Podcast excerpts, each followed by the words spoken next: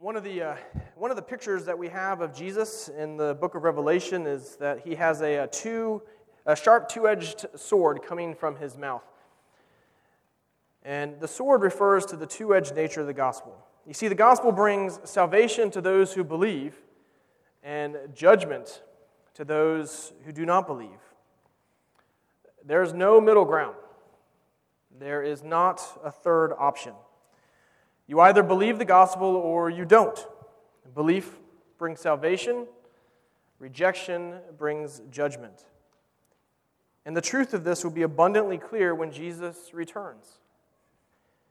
Zechariah concludes his prophecy with a very vivid and stark picture of the truth of these words. When Jesus returns, he will bring a sharp, two edged sword. So let us stand together as we hear the words of Zechariah 14, verses 12 through 21. This is the word of the Lord given to us. And this shall be the plague with which the Lord will strike all the peoples that wage war against Jerusalem. Their flesh will rot while they are standing on their feet, their eyes will rot in their sockets, and their tongues will rot in their mouths. And on that day, a great panic from the Lord shall fall on them, so that each will seize the hand of another and the hand of the one will be raised against the hand of the other.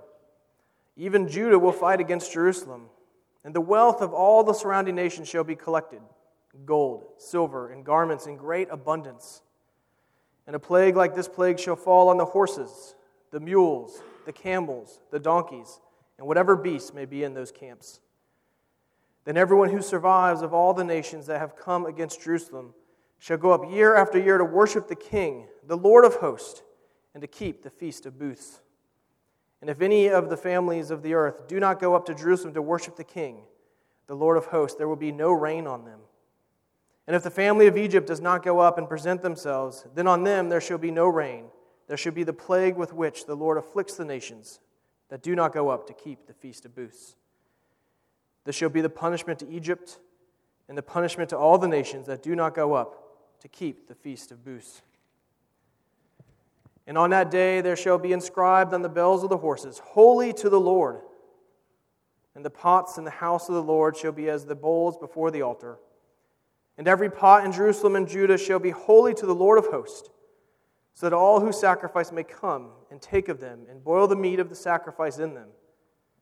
And there shall no longer be a traitor in the house of the Lord of hosts on that day. Let us pray. O Lord, we do thank you for your word. We do come before you this morning with humility, Lord, recognizing that these words are not only hard to understand, but they may be very difficult to hear.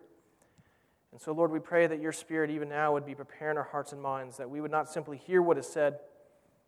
We ask that you'd grant us understanding and that you would apply it to our hearts and our minds, that we would be changed. But we pray most importantly through this time that we would see Jesus in a new and fresh way, and that you would use this time to grow our love for him, to grow our desire to worship him in his splendor and in his holiness. We pray all of these things in Jesus' name. Amen. Please be seated. so, Zechariah 14 provides us a, a glimpse into the future. Um, it gives us details of, of what will happen when Jesus returns. Last week, Essen took the first half of this chapter as he worked through uh, verses 1 through 11. And, and the climax of that passage is found in verse 9, where we see that Jesus will be king over all the nations. He will defeat all of his enemies, and he will establish a kingdom that is safe and secure, a kingdom out of which flows living waters. Well, verses 12 through 21 is just a, another replay of this plot line. But this time, um, Zechariah focuses our attention on the holiness of the kingdom.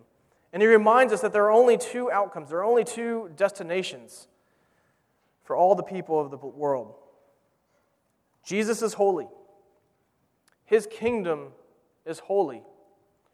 The question this morning is Are we holy? Are you holy?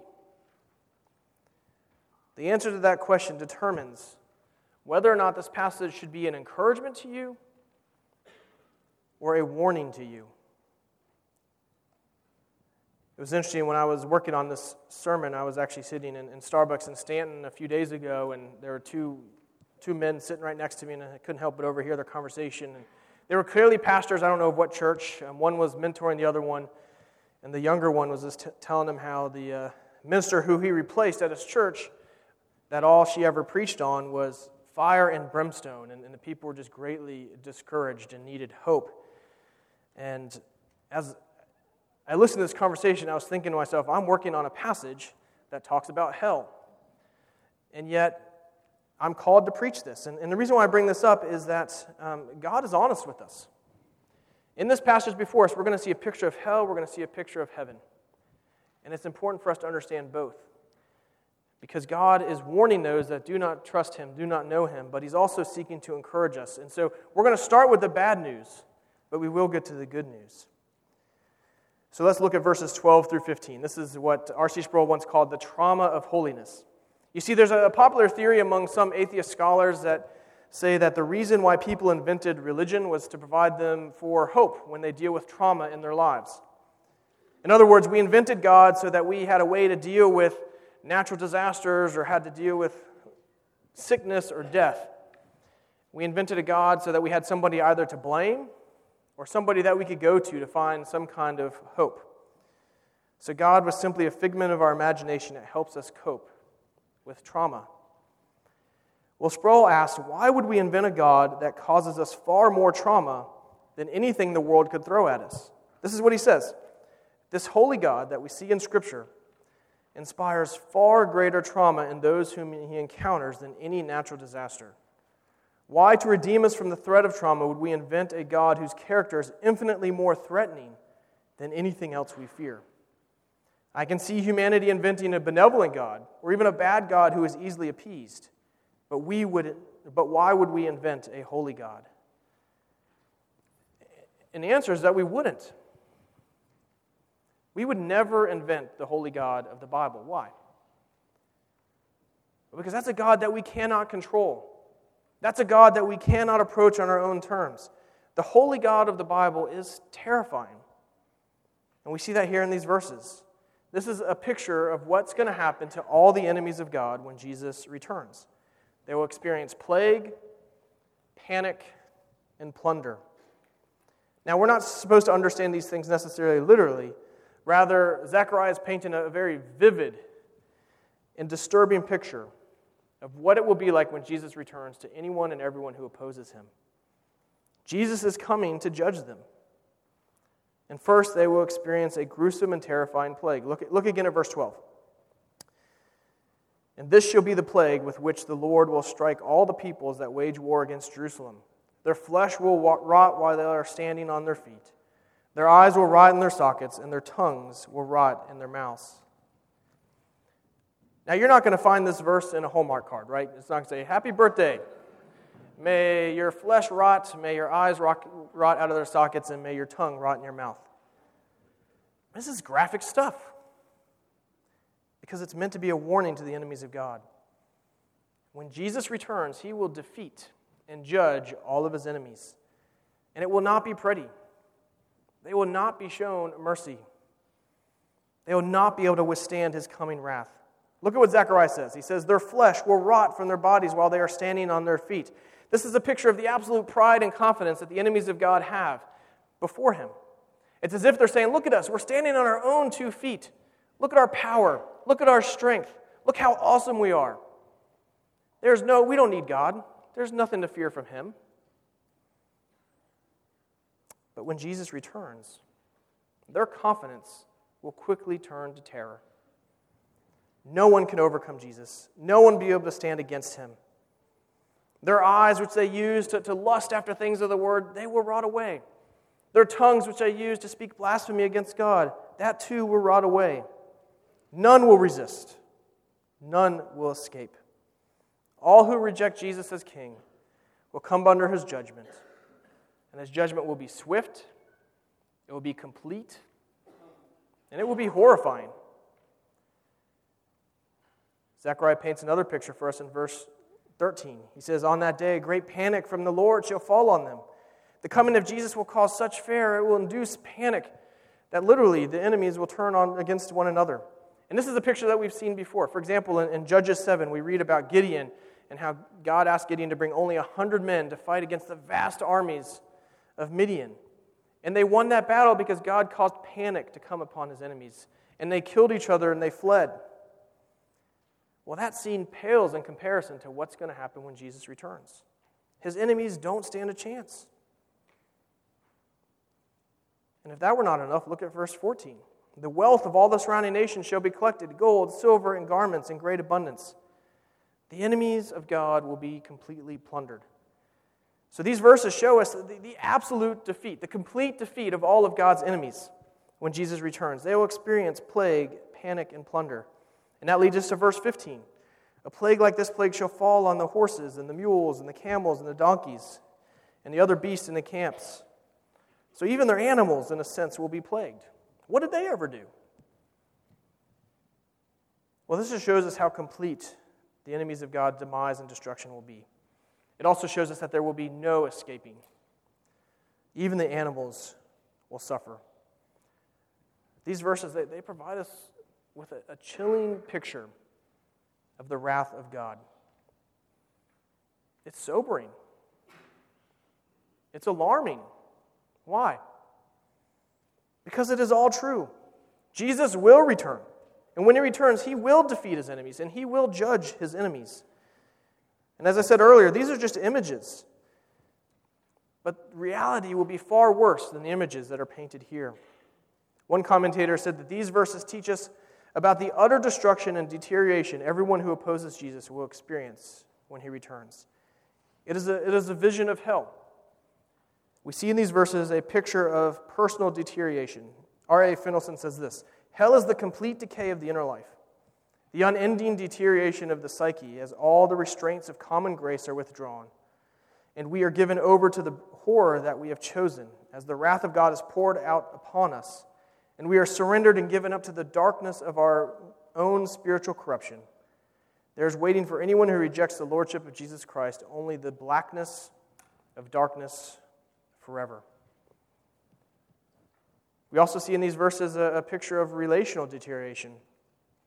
One of my favorite books by um, C.S. Lewis is called The Great Divorce. If you've not read it, I really encourage you to read it in that book, Lewis paints, uh, talks about a, a, town called Greytown. This is the setting for the book. This is a, a town that is dull and lonely. And, and the people in that town are constantly fighting, they're constantly arguing and yelling at each other. And as a result of that, they, they keep moving further and further away from one another. To such a degree that at one point the, the town is described in this way it says that it is a town with millions of square miles of empty houses. It is a place of profound isolation and loneliness. And this is Lewis's picture of hell. Hell is a place of broken relationships and deep, unending loneliness. We also see here a picture of plunder. Plunder is a picture of material deterioration. David Strain said this All the trinkets for which we live, that our heart crave, to which we run, that we substitute for Christ as the object of our satisfaction and delight in which we've invested our self worth and our personal value, if we are found outside of Christ when He comes, they will be stripped away to where you're left bereft and bankrupt and barren, barren and void. It is a chilling picture of hell. So, in other words, all the things that we typically look to outside of Christ for comfort, all the things that we, we look to to dull the pain from our alienation from God, all the things that we look to to suppress our spiritual awareness, all of those things will be gone forever. So, therefore, all of those people who reject Jesus, when they come under his wrath and when they face his judgment, they'll have to face the full weight of that judgment. They'll have to face the full weight of the rejection of him with absolutely nothing to dull the pain and absolutely nothing to hide behind.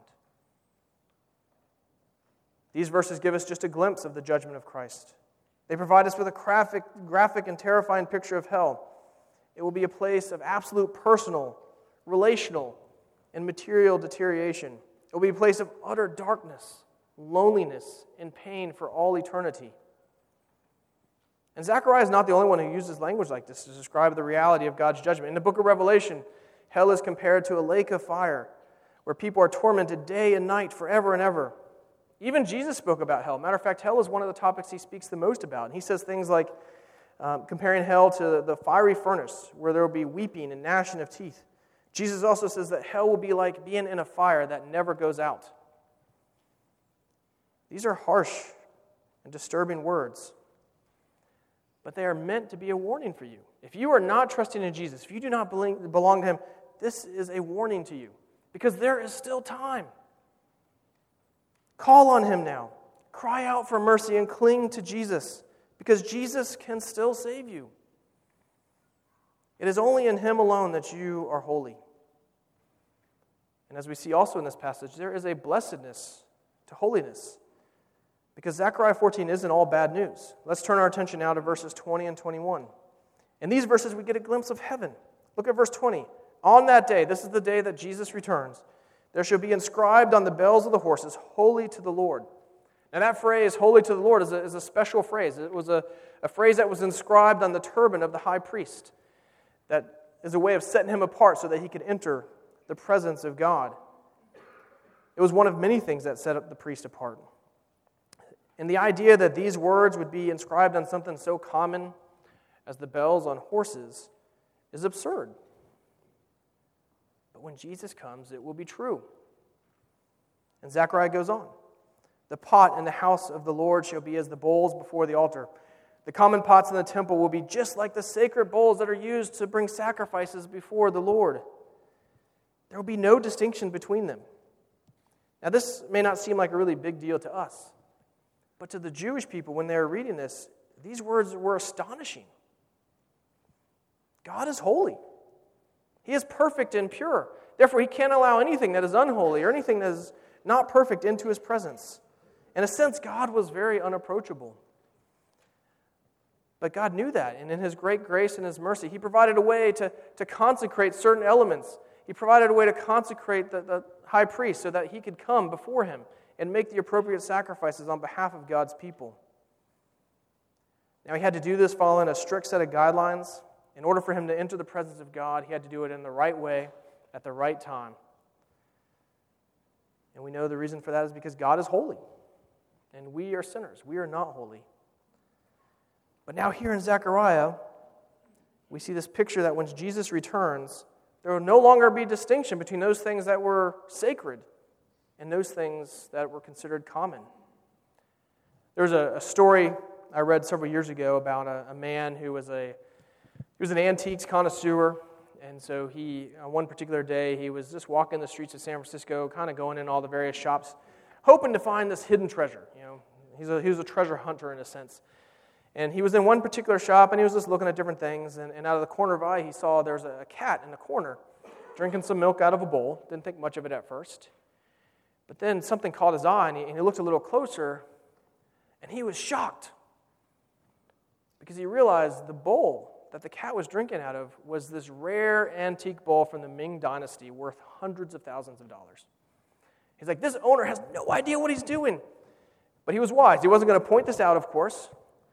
He, he was wise about how is he going to get a hold. He finally found this hidden treasure he's been searching for his whole life. How is he going to get possession of it?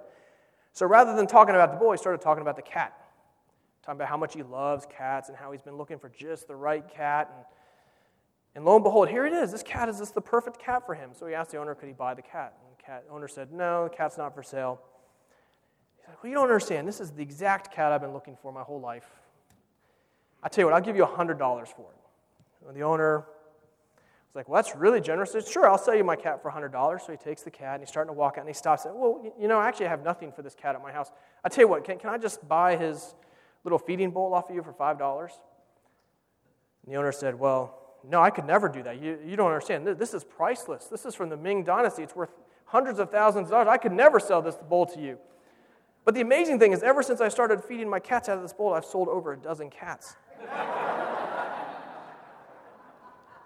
obviously, it's a silly story um, because who in their right mind would use something so precious as a, a Ming Dynasty bowl to feed cats? But the reason why I bring that up is, is, in a sense, that's what we see what's going on here in Zechariah. When Jesus returns, everything, everything is going to be precious in his sight. Everything is going to be set apart as holy. There will be no distinction between the holy and the common. And that really means, that can only mean one of two things. Either that God will change his standards, and he, and which means that he would no longer be holy, or that something has changed all of these common things and made them holy. But we know that God cannot change his standards because God cannot change. God is holy and will always be holy. So, what does this mean? It means that when Jesus returns and establishes his kingdom, everything that remains after judgment will be sanctified. Everything in his kingdom will be holy. Look at verse 21. Every pot in Jerusalem and Judah shall be holy to the Lord of hosts. Jerusalem and Judah here, they, they, this refers to Christ's kingdom. It's a picture of the new heavens and new earth. And everything within them will be holy to the Lord. Now, the implication of this is, is amazing. But the most important implication of this is the fact that since they're holy, they also will be in the presence of God. Right now, we're only talking about bells and pots and bowls. These are just things. They will be holy at the coming of Christ. But here is the most staggering truth of all you too will be holy. If you are following Jesus, if you are trusting in Him, then you too will be holy.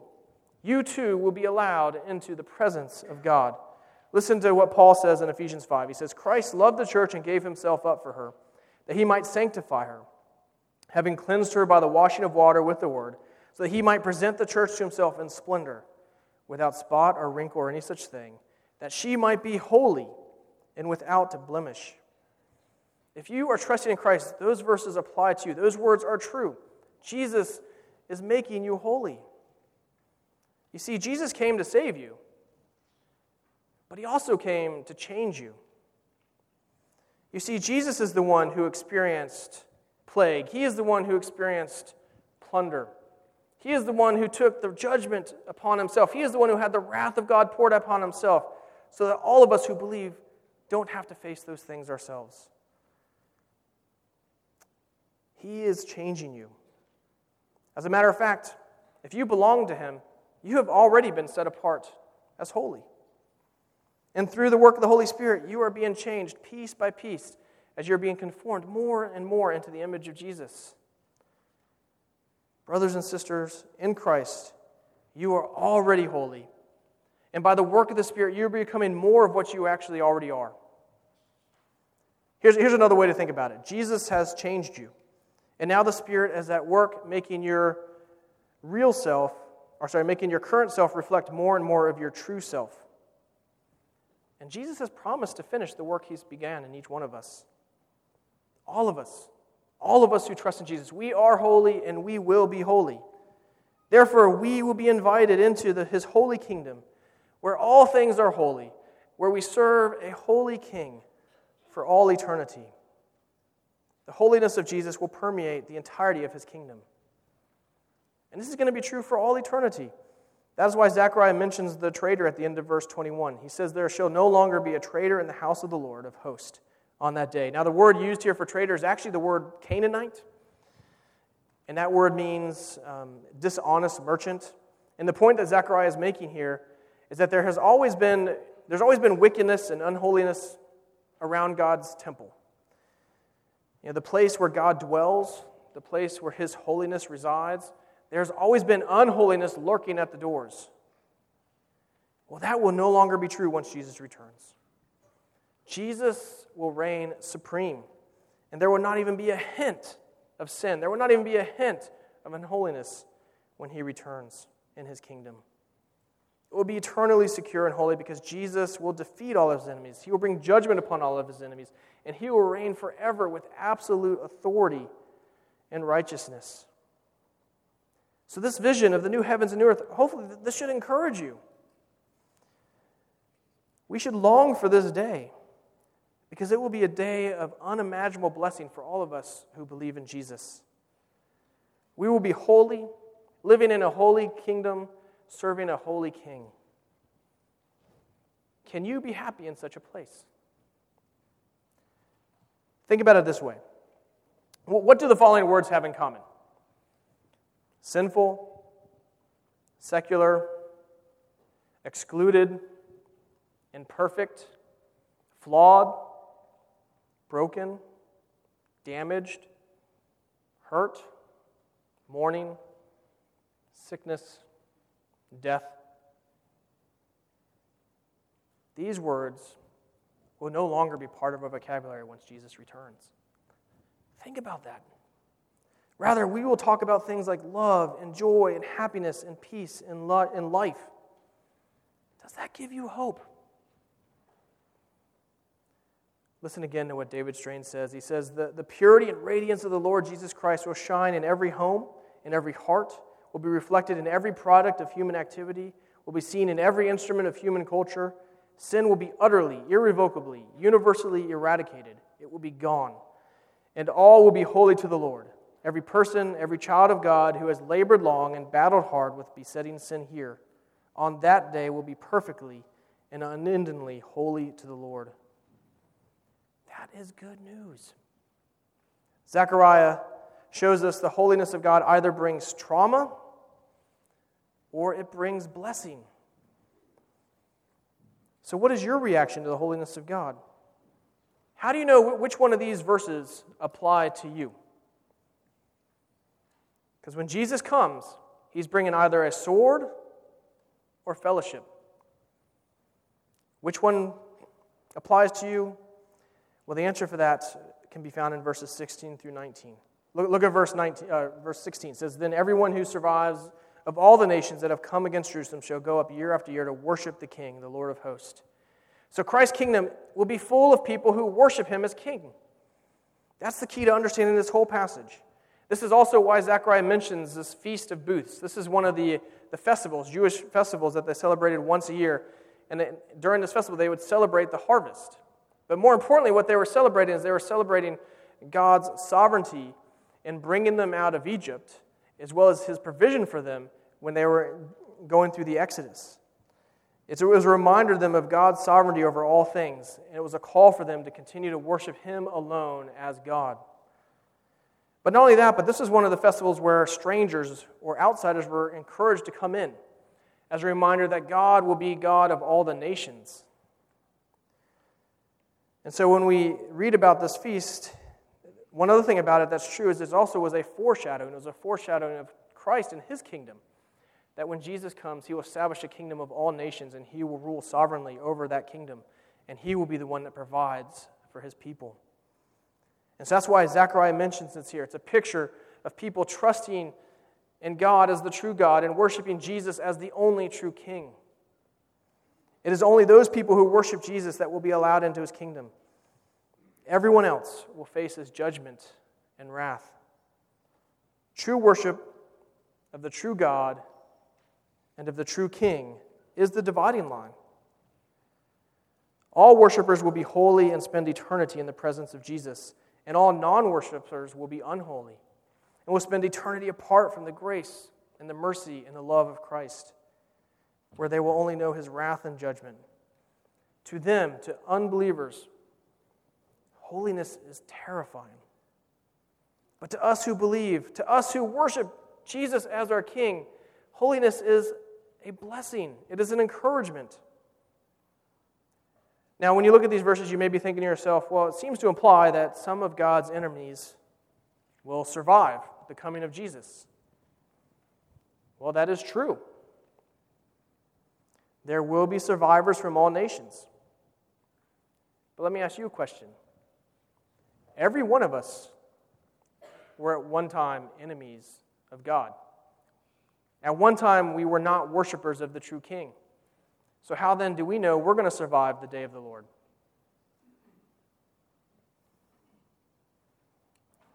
Well, the answer is that we have been saved. We have been rescued and redeemed. You see, the only way to survive the coming of the Lord is through conversion. Jesus took God's wrath and judgment upon himself, and we've been spared and we've been set apart as holy. Jesus is our only hope. To drive this point home further, Zechariah brings up a hypothetical question or hypothetical argument in verses 17 through 19. Because it's important, one thing that's important for us to understand is that once Jesus comes, once his kingdom is established fully in all its glory, there will be no way that anyone could resist or reject him at that point in time. And not only that, but our hearts are going to be so fully changed that we will not have the desire to stray from him. Jesus will rule with absolute sovereignty and authority. But what Zechariah is doing here, he's saying, let's just say for a moment that it, was, that it is true, that it will be true that in new heavens and new earth, someone can finally turn around and reject Jesus. What would happen? Well, if someone decides to no longer worship the king, Jesus will send them a drought. If that doesn't work, he will send them a plague. Now, he's alluding to two past events here. The first one is, is back with Elijah. During the days of Elijah, God sent a drought on the land for three years. And despite that fact, people still didn't fully repent and follow God. The other example he's alluding to here is in the days of Moses, God sent many plagues against Egypt. But they too didn't fully repent and did not worship God. This is why the prophets often lamented How long? How long can people disobey God? How long can people worship other gods? How long will God allow the nations to reject his authority? Well, the answer to that question is only until Jesus returns. Once Jesus comes, every knee will bow before him and every tongue will confess that he is Lord. You see, there is a limit to God's patience and grace. R.C. Sproul says this God's grace is not infinite. God is infinite, and God is gracious. We experience the grace of an infinite God, but grace is not infinite. God sets limits to his patience and forbearance. He warns us over and over again that someday the axe will fall and his judgment will be poured out. That is one of the points Zechariah is trying to make here. Jesus is coming. When he comes, he will judge all who do not worship him. And he will welcome all who do worship him into the splendor of his holiness, where we will fellowship with him for all eternity. The question for you this morning is Do you worship Jesus as your king? Do you worship him? Because if the answer is no, then these words are scary. These words are sobering because they are a warning to you. But as I said earlier, it is not too late. Repent and follow Jesus. But if the answer to that question is yes, then these words are incredibly encouraging. You have great hope. Jesus is your King and he will return, and you will live for all eternity in his presence. Therefore, praise God, rejoice in your salvation, and continue to worship him as King. That really is the main application of this passage, of this chapter of Zechariah, is to worship Jesus as King. Because that is our only hope. Jesus is our only hope. But there are other things that we can learn from here as well. There's other ways we can apply this passage. For example, one of the things that we see here is that judgment and vengeance belong to the Lord. You see, far too often we as Christians like to pick up God's sword and, in a sense, smite our enemies. We like to bring vengeance into our own hands. But the gospel frees us from that. God will judge his enemies, He will bring vengeance in His way and at His time. He will make all things right. We don't have to take that on ourselves. Rather, we can just trust Him with that. And we can get on with the work of the gospel. We can, instead of judging people and taking vengeance upon them, we do need to tell them the truth. But we can love them and we can invite them into the fellowship of the King. Another way we can apply this passage is that, um, is that if, if we truly believe the words here, particularly about what it says about those that do not worship Jesus as King, this should give us compassion for those friends and family members that we know that, that don't know Jesus. We should be zealous about sharing the gospel with them because Jesus is their only hope. So let us pray that God would grant us a greater compassion for the lost and a greater boldness to share the good news of Jesus with those that don't know him. And then finally, this passage is a call for us to pursue holiness now. Someone once said that holiness in eternity is inseparable from the pursuit of holiness in life. And Paul tells us in Ephesians 1 4 that God chose us in him before the foundation of the world that we should be holy and blameless before him. As Christians, we were chosen to be holy. We've been given the Holy Spirit to make us holy. And we now have the promise that we will be holy to the Lord when Jesus returns. So let us now, with utter dependence upon God, seek to be holy in all areas of our life. You know, there are many good things that we pursue in life, but is holiness chief among them? Let me leave you with these words from Robert Traill. He says this Do not deceive your own souls. Holiness is of absolute necessity. It is not absolutely necessary that you should be great or rich in this world, but it is absolutely necessary that you should be holy. It is not absolutely necessary that you should enjoy health, strength, friends, liberty, life, but it is absolutely necessary that you should be holy. A man may see the Lord without worldly prosperity, but he can never see the Lord except he be holy. Let us pray. Lord, we do thank you for your word. Lord, these are hard words to hear. It's hard to be reminded of judgment and of your wrath. But Lord, we do thank you. We thank you with all of our hearts and minds and souls that we have been spared. And I pray for anyone here that doesn't know Jesus, anyone here who is not a worshiper, I pray that today would be the day that you would work in and through them, that they would repent and come to know Jesus as their Lord and Savior, that they would come to be worshipers of the King. And for those of us who do know you, Lord, I pray that we'd be greatly encouraged, that we'd be reminded that you will return, and that when you return, you will judge all your enemies, you will set all things right, and you will establish your kingdom forever, and it will be a kingdom of peace and joy and righteousness and holiness. Lord, I pray that you would use these words to encourage us to be bold in sharing the gospel with those that don't know you. That you'd give us a greater compassion for those that are lost. Lord, I pray that you would also use this to motivate us to pursue holiness in our life now, knowing that we have the great promise that when you return, we will be holy to the Lord. We pray all of this in Jesus' name. Amen.